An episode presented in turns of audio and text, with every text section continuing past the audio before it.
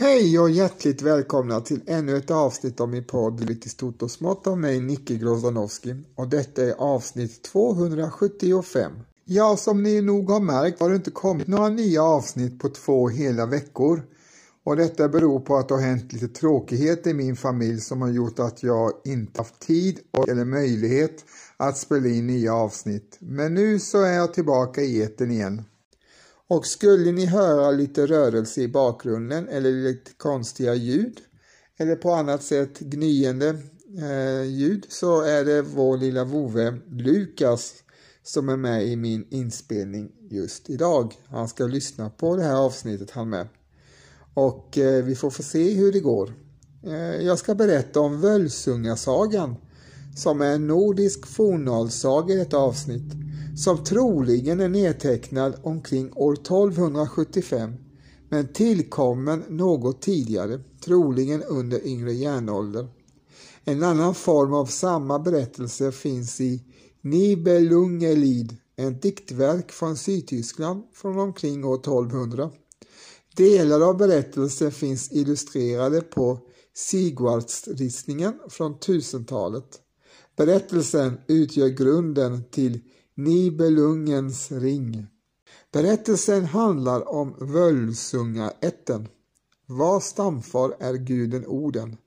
Första delen handlar bland annat om hur kung Völsung håller bröllop för sin dotter men faller offer för sin svekfulle svärson Sigir. Völsungs son Sigmund hämnas dådet tillsammans med Sinfjötil den förre blev en mäktig kung med hjälp av ordens svärd Garm, vilket senare orden oskadegjorde. Sigmund blev också far till Sigvard Fafnesbane. Sagans andra del följer handlingen i Eddadiktens eh, Niflungscykel. Ett annat kapitel är hämtat från Didriksagan och ett tredje stycke hämtat från Ragnar Lodbroks saga. Kung Sigmund gifte sig med Hjördis, men Sigmund dog strax därefter. Sonen Sigurd föds efter hans död och växer upp tillsammans eh, med fosterbrodern Regin. Regin tillverkar ett svärd åt Sigurd från de två delarna från Gram. Efter att Sigurd hämnat sin far dödade han draken Fafner och tog det guld som han bevakat. Han dräpte därefter också Regin som misstänktes för förräderi.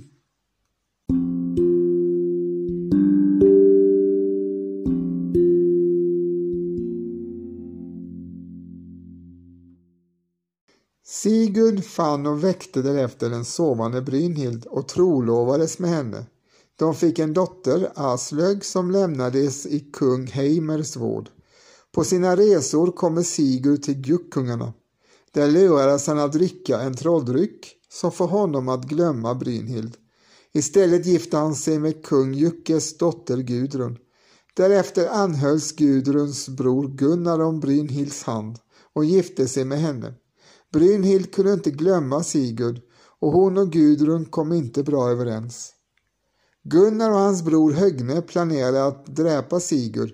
De lurade en tredje bror, Guttorm, att utföra dådet mot bakgrund av att Sigurd skulle ha berövat Brynhild hennes mödom. Guttorm lyckades döda Sigurd men blev själv dräpt av svärdet Gram. När Sigurds lik skulle brännas på bål gick Brynhild in i bålet och dog. Gudrun gifte sig sedan med kung Atle i Danmark. Gudruns bröder uppträdde än en gång svekfullt och ville inta Atles rike. Gunnar och Högne blev emellertid dödade i strid. Gudrun hämnade sina bröder genom att mörda sina egna söner och lät sin man kung Atle äta deras kött och dricka deras blod.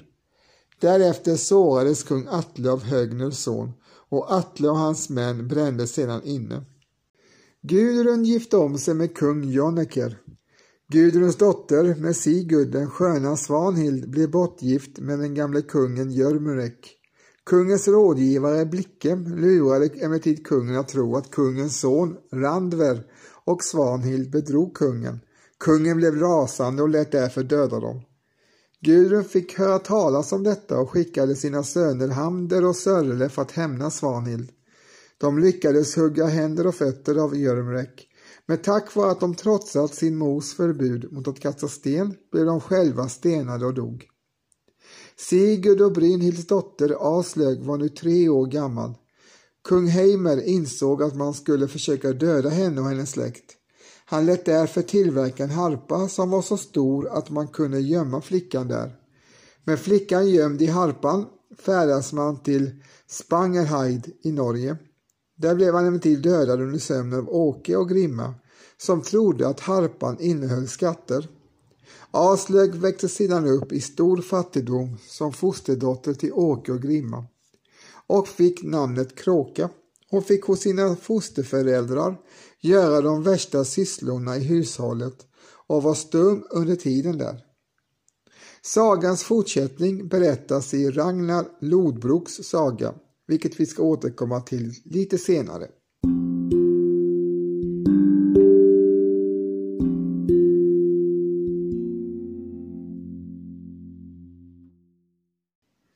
Sigurd, eller Sigfrid, medelhögtyska Sifrit, en mytomspunnen hjälte och drakdödare i den forngermanska sagokretsen. Han ska ha dräpt Fafner, en man eller dvärg som uppträdde i hamn, det vill säga skepnad i detta fall, av en drake eller lindorm. I fornnordiska traditioner fick han därefter tillnamnet Fafnesbane, den som dödade draken Fafne. I modern tid förekommer även varianterna Sigurd drakdödaren och Sigurd drakdräparen. Drakdödarsagan återfinns i både fornordisk och germansk tradition och berättar egentligen en saga om girighet och förräderi jämte hjältedåd. Som grund står en förtrollad guldskatt, Nibelungens skatt eller Andvareskatten, alternativ en magisk ring som en del av skatten, Andvaranaut, Andvares klenod, som förbannades icke rättmätige ägare. Skatten byter händer flera gånger genom sagan, först fråntvingad från dvärgen Andvare av Oden och Loke, för att betala mansbot till Reidmar för att Loke dräpt hans son av misstag, sedan till Reidmans son Fafner, som girigt mördat honom och sedan förvandlat sig till en drake för att vakta skatten. Sedan till Reidmars andra son Regin, efter att Sigurd i hans önskan dräpt Fafner med svärdet Gram, som hämnd för sin fars mord. Och sist till Sigurd, efter att han har förebyggande dräpt Regin, som sades ha planerat mörda honom i retur. Sigurds död orsakas i båda traditionerna av rivaliteter mellan hans båda hustrur, Gudrun och Brynhild. Den sistnämnda hade lurat att gifta sig med Gunnar, kungen av Burgund. Sigurd Fafnesbaner återfinns bland annat på runstenar i Sverige och stenkors på de brittiska öarna från 1000-talet. Berättelsen kan vara inspirerad av olika gestalter inom merovingernas dynasti som kung Sigbert den förste, men kan också gå tillbaka på äldre sagokretsar. Sagotraditionerna finns nedtecknade i Nibelungelid, Völsungasagan och den poetiska Eddan. Sigurd förekommer i många andra sagor och berättelser från Tyskland och Skandinavien tillsammans med medeltida och yngre skandinaviska folkvisor. Richard Wagner använde legender om Sigurd Sigfrid i Sigfrid och Ragnarök, vilka ingår i hans operacykel Nibelungens ring. Hans bild av Sigurd har formats av den nordiska traditionen om hjälten. Under senare delen av 1800-talet och 1900-talet blev Sigurd, eller Sigfrid, en symbol för den dåvarande tyska nationalismen. Namnet Sigurd eller Sigfrid innehåller det protogermanska sigil, seger i förleden, men skiljer sig i efterleden. Urd kommer från vard som betyder beskydd, medan frid betyder fred. Den fastlandsskandinaviska namnformen Sivald har samma ursprung som Sigurd. Trots denna namnskillnad handlar det om en och samma person som kallas Sigurd i den fornnordiska traditionen och Sigfrid i den kontinentala. Vilket namn som var det ursprungliga är en omdiskuterad fråga.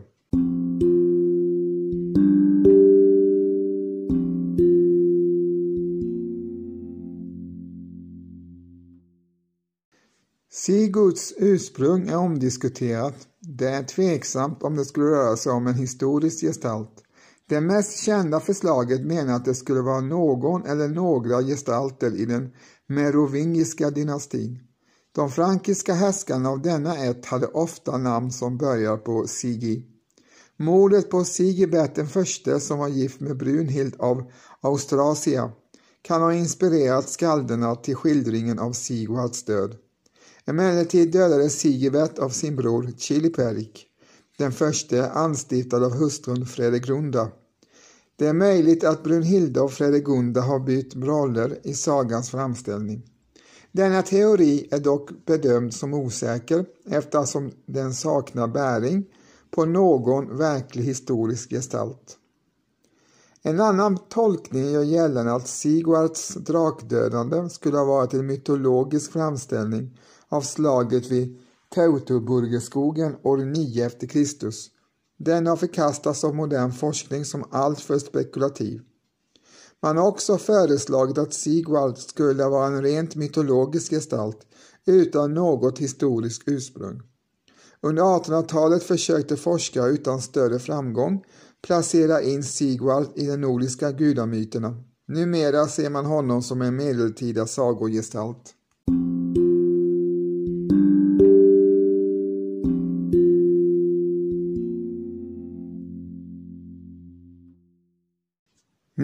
Ljungelid skildrar Sigfrids uppväxt i Xanten hos sin far kung Sigismund och modern Sigilinde. En annan version gör honom till en vandrande krigare som genom tapperhet vann Nibelungens skatt, svärdet Balmung och osynlighetskappan. Han vill vinna prinsessan Kremhild och blir därför vän med hennes bror Günther. Genom list skaffar han denne den krigiska drottning Brynhild som brud och gifte sig själv med Kreimhild. Brynhild uppdagar sveket och uppmanar sin make och hans släkt att döda Sigfrid. Han blir begravd i katedralen i Worms enligt berättelsen. Didriks saga handlar ursprungligen om kejsar Theodorik eller Didrik av Bern som egentligen ska vara Didrik av Verona. Men här uppträder Sigurd som en föräldralös barn som växer upp i skogen hos dvärgen Mimer.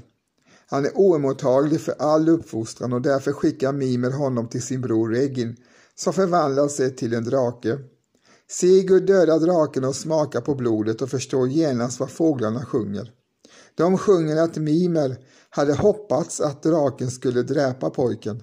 Sigurd smörjer in sig i drakens blod som gör hans skinn ogenomträngligt och tvingar Mimer att smida honom ett svärd. Med detta svärd dödar han sedan dvärgen och ger sig ut i världen. Han möter Brynhild som ger honom hästen Grane. En dag kommer Didrik och utmanar Sigurd som skyddas i striden av sitt skinn. Didrik skaffar sig svärdet Minung som har krafter att besegra Sigurd som nu följer Didrik vidare till Günther där sveket mot Brynhild sker, liksom bröllopet med Grimhild. Episoden slutar med mordet på Sigurd. Didriks saga avviker från de andra versionerna genom att Nibelungens skatt inte nämns.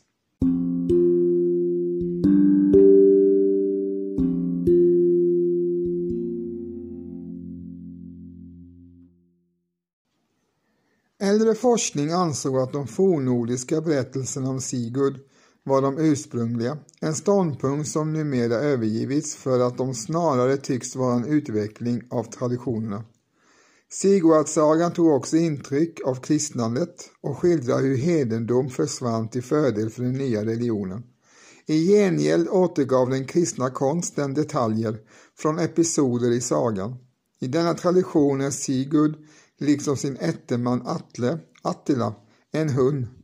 Det bör dock nämnas att vid tiden när berättelsen tagit den form vi är bekanta med idag hade minnet av den huniska identiteten försvunnit i Skandinavien och hunnerna skildras som ett germanfolk. Snorres Edda, som daterats till 1220, återger berättelsen om Sigurd i flera kapitel av den del som kallas Skaldskarmal, skaldeskapens språk. Innehållet liknar Völsungasaga i en förkortad version. Sigurd växer upp vid kung Jalpräts hov. där han som yngling får svärdet Gram från smeden Regin. Med detta dödar han draken som bor på Gneitaheden genom att lägga sig i en grop och hugga hjärtat eh, underifrån. Genom att smaka på drakens blod förstår han att Regin ämnar att döda honom. Denna vill nämligen åt den skatt som draken vaktat. Sigurd sticker ner honom och tar själv skatten som kallas för Gnaitahets malm. Han rider därifrån och kommer till ett hus där en kvinna i hjälm och brynja ligger sovande. Hon var valkyrian Brynhild. Men Sigurd väljer att rida vidare till kung Gjukes land. Här gifter han sig med dennes dotter Gunhild och hjälper Gunnar till giftermålet med Brynhild. Här berättas om den ring av eld som endast Sigurd vågar rida igenom. Sedan upprepas de scener som leder fram till Sigvards död. Men här följer Brynhild med honom på likbålet. Här berättas också att Sigurd och Gudrun hade två barn, Svanhild och Sigmund den yngre.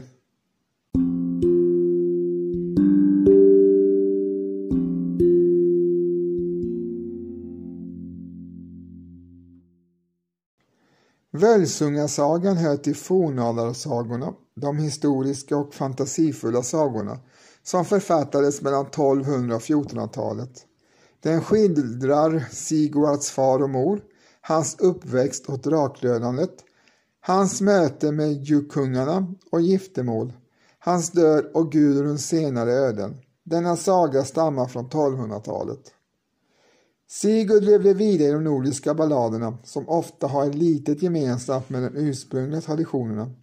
I den danska balladen och ett par av de svenska kallas han för Sivald och skildras som en ung man som drar ut på äventyr. Detta gäller också de norska balladerna med de färöiska uppvisar drag som påminner om berättelsen om Sigvard. I den färöiska cykeln Sjudra Kvaidei ingår sånger om Regin, Brynhild och Högne, det vill säga Hagen. Bilder som ännu finns kvar från forna tider visar att Sigvards stordåd varit allmänt känt i Norden. Till dessa bilder hör bland annat ristningarna på Gökstenen och Ramsundsberget i Sörmland, där särskilt de sistnämnda teckningarna lämnar en tydlig skildring av Fafnes och Regins dråp. Även på portalerna till Hyllestads och Vägsusdals kyrkor i Sätesdalen i Norge finns bilder som framställer samma händelser. Sigvard döda Fafner visas eh, på en runsten från Drävle i Uppland. Kampen mot draken uppfattades som ärkeängeln Mikaels kamp mot djävulen varför episoder i Sigvardsdiktningen återspeglas i den medeltida kyrkliga konsten. Fafner, isländska Fafnir, var i nordisk mytologi son till den mytiske Reidmar och broder till Regin och Utter. Han uppträder gärna som en drake eller lindorm eftersom han kan skifta hamn, det vill säga skepnad. Loke dödade Utter och som straff hade han ålagt att fylla det tomma utterskinnet med guld åt Reidmar. Men Fafne och Regin begärde att få del av guldskatten. Då Reidmar vägrade att avstå ens en liten del av skatten så dödades han i sömnen av Fafne. Men då även Fafne vägrade dela med sig uppsökte Regen kungasonen Sigurd för att förmå honom att döda Fafne och Regen ger även Sigurd det förnämliga svärdet Gram. Då Sigurd kommer till Fafne har denne antagit hamnen, det vill säga skepnaden av en lindorm eller drake, och lagt sig över guldskatten. Men Sigurd lyckas ändå att döda Fafne med det underbara svärdet och benämns därefter för Sigvard Fafnesbane.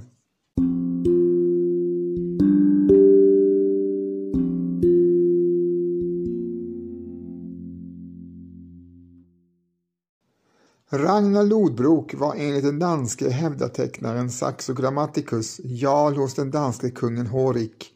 Enligt den isländska litteraturen var han emellertid son till en Sveakonung vid namn Sigvard Ring.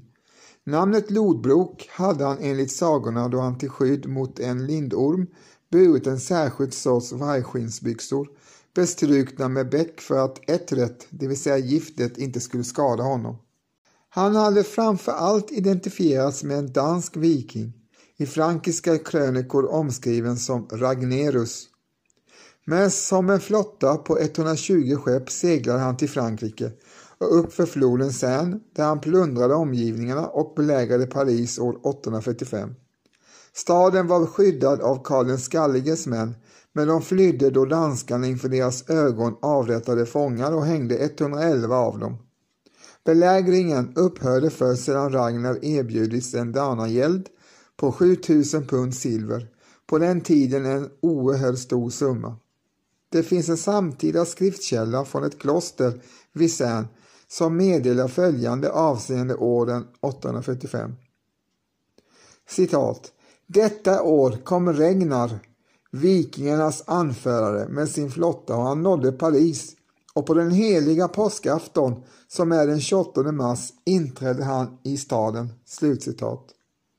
En annan karaktär som identifierats med sagans Ragnar Lodbrok är den svenske konungasonen Ragnar Sigvardsson som besjungs i Brage Bodasons Ragnarstrapa, vilket möjligen över tid sammanblandats med den danske vikingen och således givit upphov till berättelserna om Ragnar Lodbrok.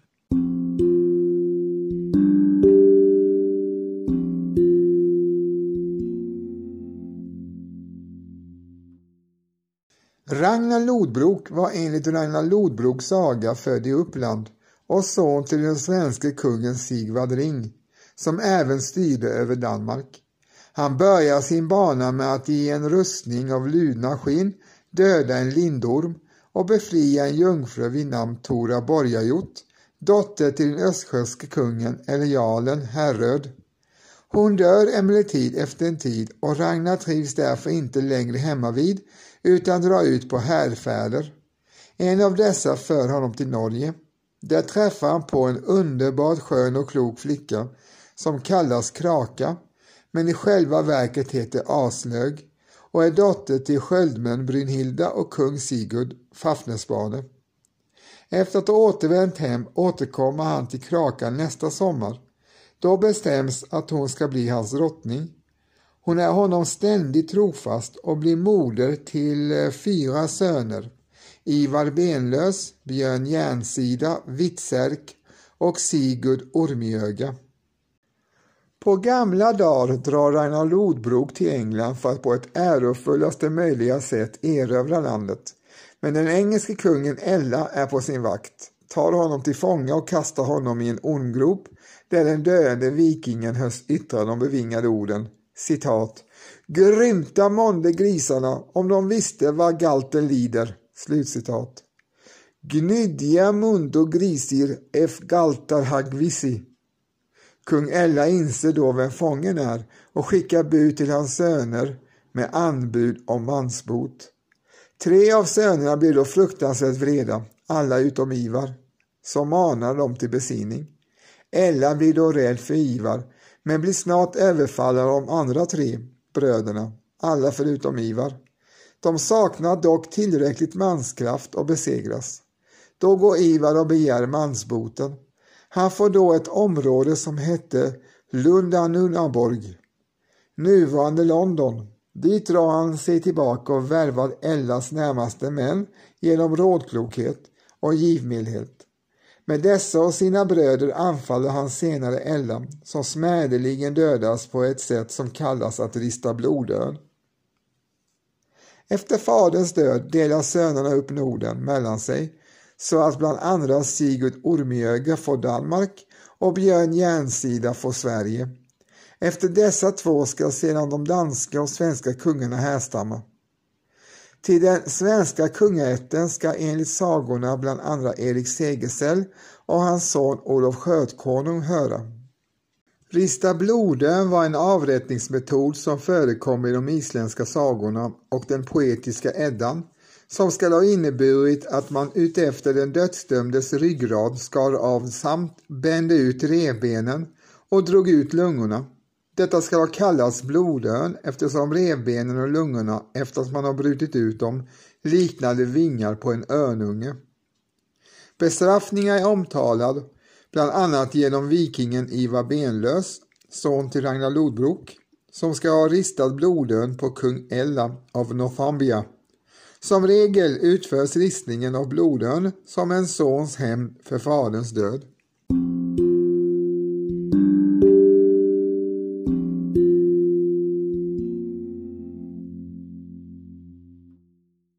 Detta var alltså historien om Völvsungasagan.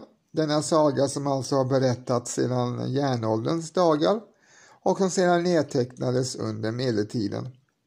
Under järnåldern satt man alltså först och berättade muntligt för varandra och därför la man till och drog ifrån säkert och gjorde så att den här sagan blev levande och eh, bevarades för eftervärlden tills den slutligen alltså skrevs ner under medeltiden. Och eh, på köpet har ni också fått Sigvard Fafnesbane. Och ni har fått draken Fafne. Den drake som alltså Sigvard dödade och den drake som alltså vaktade skatten som Sigvard ville åt. Eller ringen, eller både och. Och så har ni också fått veta lite om fortsättningen på Völvsungasagan, det vill säga sagan om Ragnar Lodbrok. Och detta gör ju att eh, avsnittet blir ännu mer innehållsrikare och ännu mer fylligare och att ni får mer kunskap att ta till er ni som lyssnar. Och jag hoppas att ni har lyssnat eh, och eh, uppskattat det här avsnittet lika mycket som jag. I avsnittets början fick ni höra par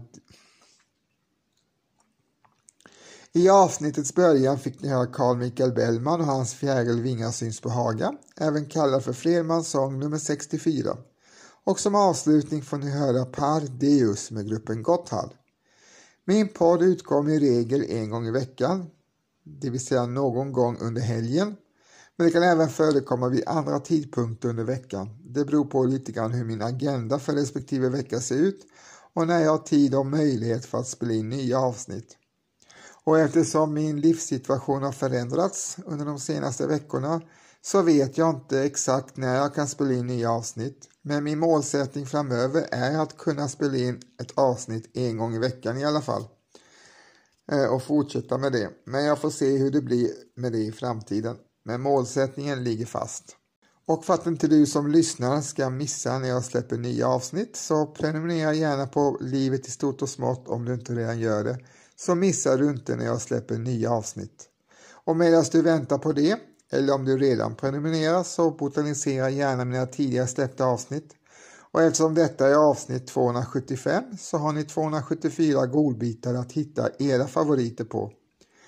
Och med det önskar jag er mycket nöje. Och slutligen vill jag tacka dig som har lyssnat på avsnittet. Och vill du stödja podden ekonomiskt så går det bra att swisha ett valfritt bidrag till 073 358 61 43. Men detta är naturligtvis helt frivilligt. Jag är glad och uppskattar bara ni lyssnar på min podd. Tack för det. Och slutligen vill jag också tacka min hund Lukas som varit med mig under inspelningen och lyssnat vördnadsfullt på den här Völsungasagan. Och eh, jag hoppas han inte har stört er allt för mycket.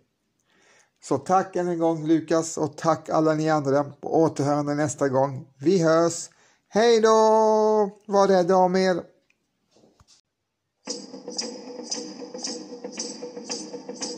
Ardeus, a muita gran vertude la paraua comual udisen todos nascoitas. Ai Santa Maria,